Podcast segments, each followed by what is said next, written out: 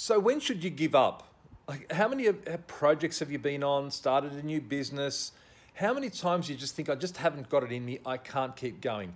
I've given all this blood, sweat, and tears. I've run out of energy. I'm stressed to the eyeballs.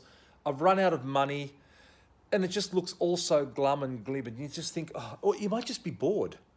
What am I doing here? Why don't I just stop? Well, a reason why you shouldn't stop is that not because success is just around the corner, but because the reason you might be thinking about stopping is not those things, but it's something else.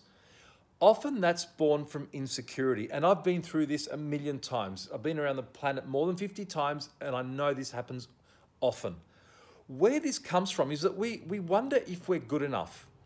Am I good enough for this industry, business, career, whatever? Am I good enough at sales? Am I good enough at bookkeeping? Am I good enough as a mechanic? Am I good enough at account management? Whatever it is. And this good enough comes from us seeing the very, very, very best. We look at the very, very best and we think, oh my God, I'll never get to that. But you don't need to because the very, very, very best is the 0.1%, if not less. So you've got to think that 99.99 or 99.999% of people doing what you do are not the very best.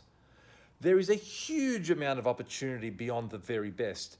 Even if you think, well, okay, I'd like to be excellent. Well, that might be the top 10%. It still leaves 90% of people who are really awesome at their job and doing brilliantly. Now, I'm not preaching mediocrity.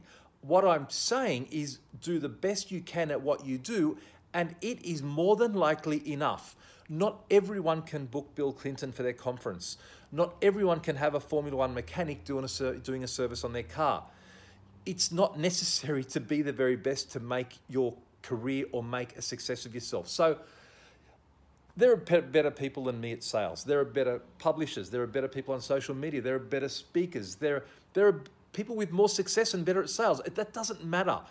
I can do the best I can do. Now, when to quit? When I hate it, when I've completely run out of money, when there's no more blood, sweat, or tears to come out of my body, then it might be the time to give it in, but not because of these subliminal insecurities.